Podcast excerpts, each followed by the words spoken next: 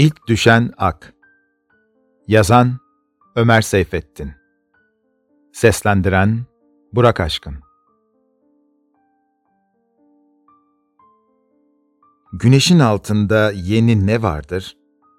Hiç.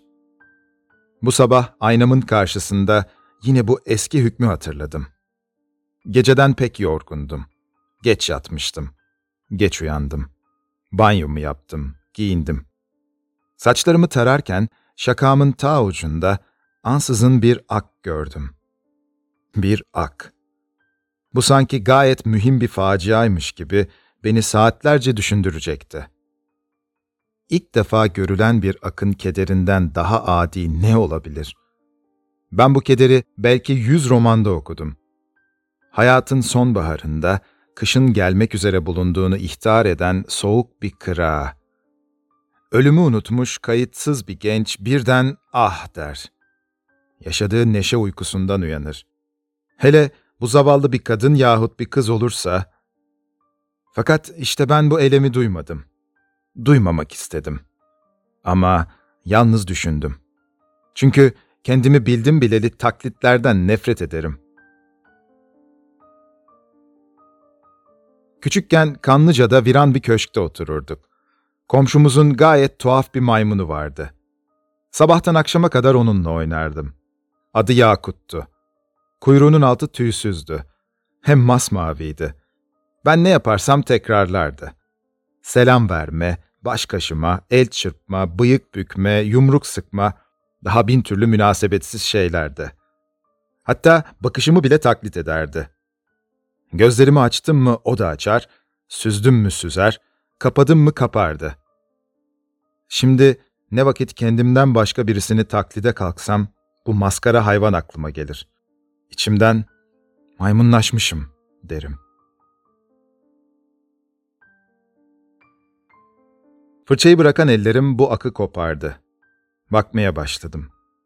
Sebepsiz bir hüzünle hayatın boşluğu, ümidin nihayetsizliği, neticenin hiçliği hayalime rutubetli bir sis gibi çöktü. Dudaklarıma Rosamond'un mısraları geldi. Aynada kendimi Mopasa'nın hikayesindeki kahramana benzettim. Hayır hayır diye başımı salladım. Edebiyat oynamayalım. İşte bir tel aksaç. Pek tabii değil mi? Otuz yaşındayım. Evet, otuz yaşındayım. Pencereden giren sabah güneşi aynaya vuruyor, gözlerimi kamaştırıyordu. Başımı çevirdim, yürüdüm.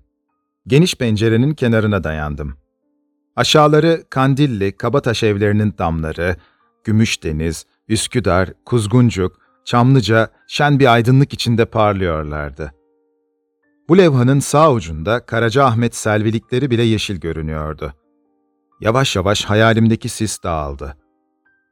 Otuz yaşından sonra saça düşen ak, kederlenmeye değer miydi?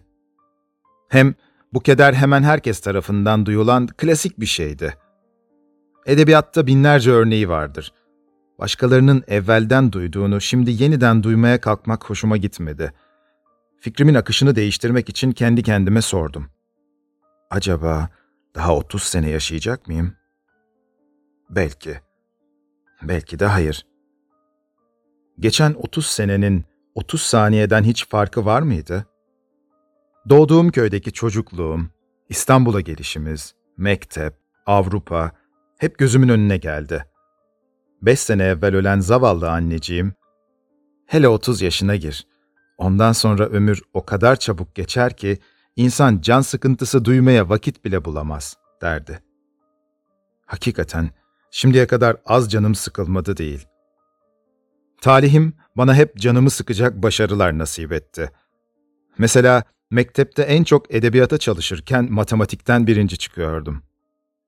Güzel Sanatlar Okulu yahut Edebiyat Fakültesine girmek, hür, mesut, başıboş bir sanatkar olmak isterken, işte gayri ihtiyari gülüyorum, mühendishaneye tıkıldım. Mühendis oldum, hem de birinci çıkarak.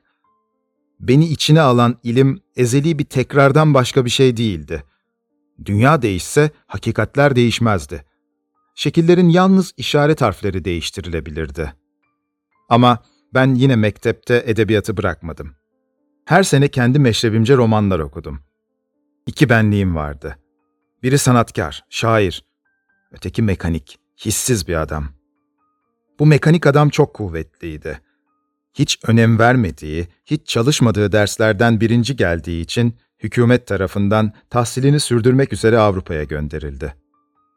Avrupa'da şair yaşadı. Hatta mekanik adam kitapların üstünden kalkıp bir kubbe, bir anıt, bir kemer, bir tak bile göremedi. İstanbul'a gelince getirdiğim diplomaların parlaklığına şaşan hükümet beni ilk hamlede 40 lira maaşlı bir memuriyete tayin etti. Dairemin kırtasi sessizliği içinde yine gizli gizli edebi eserler okurken mühendis olduğu söylenen şöhretim büyüdü. Daha bir plan çizmediğim halde ismim geçerken gazeteler meşhur mimar diyorlar. Vazifem? İşte yine gülüyorum. Her gün öğleden iki saat evvel içinde kendimden başka kimse bulunmayan geniş odaya girip oturmak. Masamın üzerine yığılan kağıtları okumadan imzalamak. Yeni memurken bu kağıtları okurdum. Gördüm ki içerikleri tamamıyla bir. Sonra bu zahmetten de vazgeçtim. Zekam ve gayretim bakanın teveccühünü celbetti. Hem bana çok para kazandırmak hem de ilmimden istifade etmek için mühendis mektebinden de bir ders verdiler. Haftada üç saat, ayda yirmi lira. İçmem, kumar oynamam, eğlence sevmem. Kalabalıktan haz etmem. En sevdiğim şey okumakla ama edebi şeyler okumakla düşünmektir. 60 lira bana fazla geldi. Ceplerim doldu. Sevdiğim şaheserlerin lüks basımlarını getirttim. Ayas Paşa'nın en güzel apartmanındaki şu daireyi tuttum. Bakacak kimsem yok. İstanbul'da garibim. Ne uzak ne yakın bir akrabam yok. Bedbaht değilim. Mesut da değilim. Geçen sene müthiş surette canım sıkılmaya başlamıştı. Zayıflamıştım. Sinir hastası oluyorum şüphesi beni doktora sürükledi. Ee, okumayınız, yazmayınız. Kendinizi ferah tutunuz. Canınızı hiçbir şeye sıkmayınız. Erken yatınız, geç kalkınız, kırlarda, denizlerde geziniz. Eğleniniz. Fakat doktor, ben canımın sıkıntısını geçirmek için okurum, dedim. Pekala, ee, yazı da yazmayınız. Yalnız imza atarım, diye güldüm. Onun zararı yok. Ama yine canım sıkılıyor. Kendimi ferah tutamıyorum. Niçin? Bilmem. Sebebini sizden soruyorum işte. Şişman, şen, şuh bir adamdı. Maroken kanepesinin koltuğuna vurdu. Pekala, ben size söyleyeyim, dedi. Beni uzun bir sorguya çekti. Evli miyim, bekar mıyım, kaç yaşındayım, memuriyetim ne, maaşım ne kadar filan. Sordu. Kısa kısa cevaplar verdim. Bir kahkaha attı. Senin hastalığını şimdi keşfettim, dedi. Yüzüme baktı. Bitmeyen gülüşünün içinde ilave etti. Sen bir sineküryensin. Sineküryen mi? Evet evet. Birden anlayamadım. Böyle bir hastalık hatırlamıyordum. Sordum. Bu nasıl bir hastalık? Saadet hastalığı. Nasıl? Saadet. Yani işsizlik hastalığı. Yine anlayamadım. İşsizlik saadet midir? diye güldüm. Eski lisanlarda işsizlikle saadeti bir kelime ifade eder. Fakat bu saadet de çok olunca, değişmeyince her his gibi mahiyeti bozulur. Keder, elem olur. Bir lise talebesine ders verir gibi hazla elemi bana anlattı. Süren hazzın elem olacağını, değişmeyen eleme de insanın pek çabuk alışacağını izah etti. Ona göre işsizlik yani çalışmak mecburiyetinden azade olmak bir saadetti. Lakin bu saadetin üzerine bazen biraz kara bulutlar gelmeliydi. Aralıksız bir saadet şüphesiz bir felaketti. Eğer can sıkıntısından kurtulmak isterseniz bu rahat memuriyetinizden istifa ediniz, dedi. Sonra ne yapayım? Zengin değilim, diye güldüm. İyi ya, para kazanmak mecburiyeti sizi çalıştıracak. Boş duramayacaksınız. Sonra? Şimdi ayın sonunda masanızın üstüne pat diye bırakılan 60 lirayı çalışırken kuruş kuruş muhtelif yerlerden toplayacaksınız. Sinirleriniz, beyniniz, aklınız, gözleriniz, elleriniz çalışacak. Koşacaksınız. Ee, Fakat bu benim işime gelmez. O halde sinekürünüz sürdükçe sizi elemlendiren rahatınıza katlanacaksınız. Gülümseyerek önüme baktım. Hakikaten ben pek genç bir siniküryen olmuştum. Bu şüphesiz bir tarih eseriydi.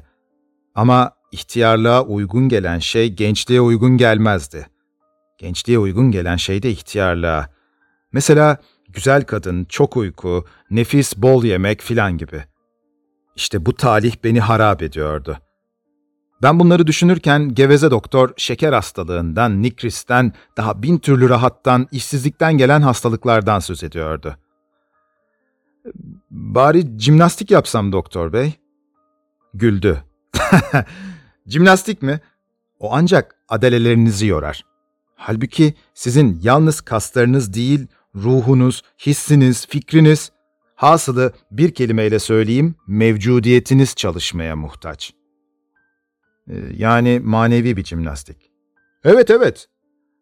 Ee, ne gibi? Bulamadı. Yüzüme baktı. Bakışında benim mevkimi kıskanan bir haset vardı. Bunu güneş gibi görüyordum. Hmm, mühendisim demiştiniz değil mi? Evet. Madem ki işiniz yok, e, sanatınıza çalışınız. Memur olduğum için dışarıda çalışamam. Hayır hayır, öyle ticaret şeklinde para kazanmak için değil. E, Ya nasıl? Sanat için sanatınıza çalışınız. Anlayamıyorum. Nasıl? Siz Türk müsünüz? E, Evet. Milliyet perver misiniz? Birdenbire cevap veremedim. Böyle bir suale ömrümde ilk defa maruz kalıyordum. Vicdanımı yokladım. Daha bunun ne demek olduğunu bile bilmiyor. Milliyet perverlik ne demekti? Yani kulaktan böyle bir akımın olduğunu duymuş ama hiç ehemmiyet vermemiştim. Türkçe mecmuaları, gazeteleri okumak adetim olmadığı için bir şeyden haberim yoktu. Sükutum doktoru sıktı. Yoksa kozmopolit misiniz? Hayır. O halde işte hastalığınızın bir sebebi daha. Ne milliyetperverim diyorsunuz ne de kozmopolit. Yani Araf'tasınız. Halbuki Araf insanlara mahsus değildir. Hayvanlar orada istirahat eder. Ama insan için ya cennet lazımdır ya cehennem. Bu tuhaf doktor bana idealin insana tıpkı kalp gibi, yürek gibi, ciğer gibi lazım olduğunu anlattı. İnsan ülküsüz yaşayamazmış. Ülkü iflas eder etmez insan ya deli olur yahut intihar edermiş. Ülkü birdenbire kaybolmayıp yavaş yavaş zayıflarsa şeker hastalığı, sinir hastalığı ve histeri başlarmış. Halbuki sizde muayyen bir ideal yok. Hmm, Galiba. O halde azizim, çabuk bir ideal edininiz. Yoksa... e, Yoksa... Doktor sizi kurtaramaz. Hayatta o kadar ehemmiyetsiz hadiseler var ki bizde pek derin intibalar bırakır. Bir hiç yıllarca yürüdüğümüz yolu değiştirebilir. Bana ideal sahibi olmamı tavsiye eden doktorun bu paradoksal sözleri çok tesir etti. Yine hastalıklı hassasiyetim neticesi olarak onun telkini altında kaldım. Evet, geçen sene ne milliyet perverdim ne de kozmopolit. Bana bir ideal lazımdı. Fakat ideal hazır kıyafet gibi bulunup alınamazdı. Edebiyatı çok seviyordum. Bir roman yazmayı düşündüm. Hatta başladım yazmaya. Lakin basımından sonraki rezaleti aklıma getirdim. Meşhur ama niçin meşhur mühendis filan bey bir roman neşretmiş. Bu tıpkı eski bir bayındırlık bakanının bakanlığı esnasında bir ilmihal kitabı telif etmesine benzeyecekti. Gülünç olmamak için bu emelimden vazgeçtim. Milliye takımının etrafında çıkan eserleri okumaya koyuldum. İki ay sonra fikirlerimi toparladım. Şu çıktı. Dili, dini bir olan insanlar bir millettendir. Türkler de bir millettir. Fakat şimdiye kadar ümmet teşkilatıyla yaşadıkları için kendi milliyetlerini, kültürlerini ihmal etmişler, araba aceme benzemeye çalışmışlar. Milliyet haline geçince çağdaşlaşmak lazım. O vakitte frengi taklide kalkmışlar. Halbuki Türkler de öteki milletler gibi kültürün her sahasında ayrı, hususi bir şahsiyet sahibidirler. Bu şahsiyeti bulunca gelişebilirler. Sonra etrafıma baktım. Edebiyatçılar konuşulan doğal lisanla yazmaya, şairler milli edebiyatı, milli şiiri, milli vezni meydana koymaya, hukukçular milli hukuku, ahlakçılar milli ahlakı, terbiyeciler milli terbiyeyi bulmaya çalışıyorlar. Ben de milli sanatı aramaya başladım. Bursa'ya, Konya'ya seyahatler ettim. Getirdiğim kitaplar o kadar çoktu ki, hatta yarısını okuyup bitiremedim. Ama saatim yerine geldi. Artık kendimi düşünemez, dinleyemez oldum. Daha araştırmalarımı ortaya atmadan sebepsiz şöhretim büyüdü. Türk sanatının esas hatlarını ararken şiddetli bir milliyet berber olmaya başladığımı seziyordum. Kemerlerde, pencerelerde, kubbelerde, mezarlarda, türbelerde, çeşmelerde, çinilerde aradığım hususiyeti her tarafta bulmaya çalışıyordum. Eskiden en beğendiğim şeyler Türk olmadığı için, taklit olduğu için gözüme çirkin göründü. Yavaş yavaş dostlarımı kaybettim. Hepsi idealsizdi. Kumar, kulüp, kadın, zevk, gösteriş, başka şey bilmiyorlardı. Geçen hafta ileride tamamlayacağım Anadolu'da Eski Türk Sanatının İzleri isimli kitabın başlığını bitirdim. Bu beni iyice yordu. Bir haftadır ne okuyorum ne yazıyorum. Ama yine can sıkıntısı tehlikesi baş gösterdi. Yine kendimi dinlemeye başladım. Bu sabah işte şakamda bulduğum ilk ak tel bunun için azıcık daha beni kederlendirecekti. Evvelden başkaları tarafından duyulan bir kederi aynı ile taklit etmemek için düşüncemi değiştirirdim. Masama oturdum. Eserimin müsveddesinden artan şu boş deftere gelişi güzel bu satırları yazdım. Şimdi kalem elimde düşünüyorum. İşte yine haberim olmadan bir taklitçi oldum. İlk ak saçın neticelerini yazmaya kalktım. İlk ak saç. Hissetmeyeyim, düşünmeyeyim hadi. Demek ihtiyarlığa doğru dönüyorum. Ne yapmalıyım? Hiç. Ne yapabilirim ki? Fakat artık evlenmeliyim. Hmm, evet, evlenmeliyim. Daha ne bekliyorum? Evet, daha ne bekliyorum? Kendi kendimle konuşurken bu soruya ne cevap vermeli? Şimdiye kadar bunu hiç düşünmedim mi? Hmm, hayır. Hala kalbimde birçok heyecan var. Sanıyorum ki evlenirsem biti vereceğim. Fakat nasıl olsa bir gün evlenmeyecek miyim? Herkes gibi. Ah, herkes gibi. Herkese benzemek insan için ne güç. Evet, ben de kendimden evvel gelenleri taklit edeceğim. Onlar gibi nişanlanacağım. Onlar gibi güvey gireceğim. Onlar gibi çocuklarım olacak. Onlar gibi aile sahibi baba olacağım. Onlar gibi ihtiyarlayacağım. Onlar gibi heyhat, onlar gibi öleceğim.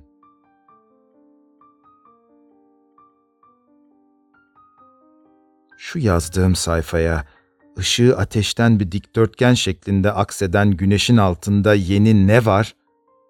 Hiç. Evet. Ben de herkes gibi evleneceğim. Beş bin sene evvel yine bu güneşin altında tekrarlanan bu fin sözünü hatırlıyorum. Hayat yalnızken pek kederlidir. İnsan çift oldu mu bu hayat daha latif olur. Üçleşince hayat pek tatlıdır. Ben artık bu yalnızlıktan kurtulmalıyım.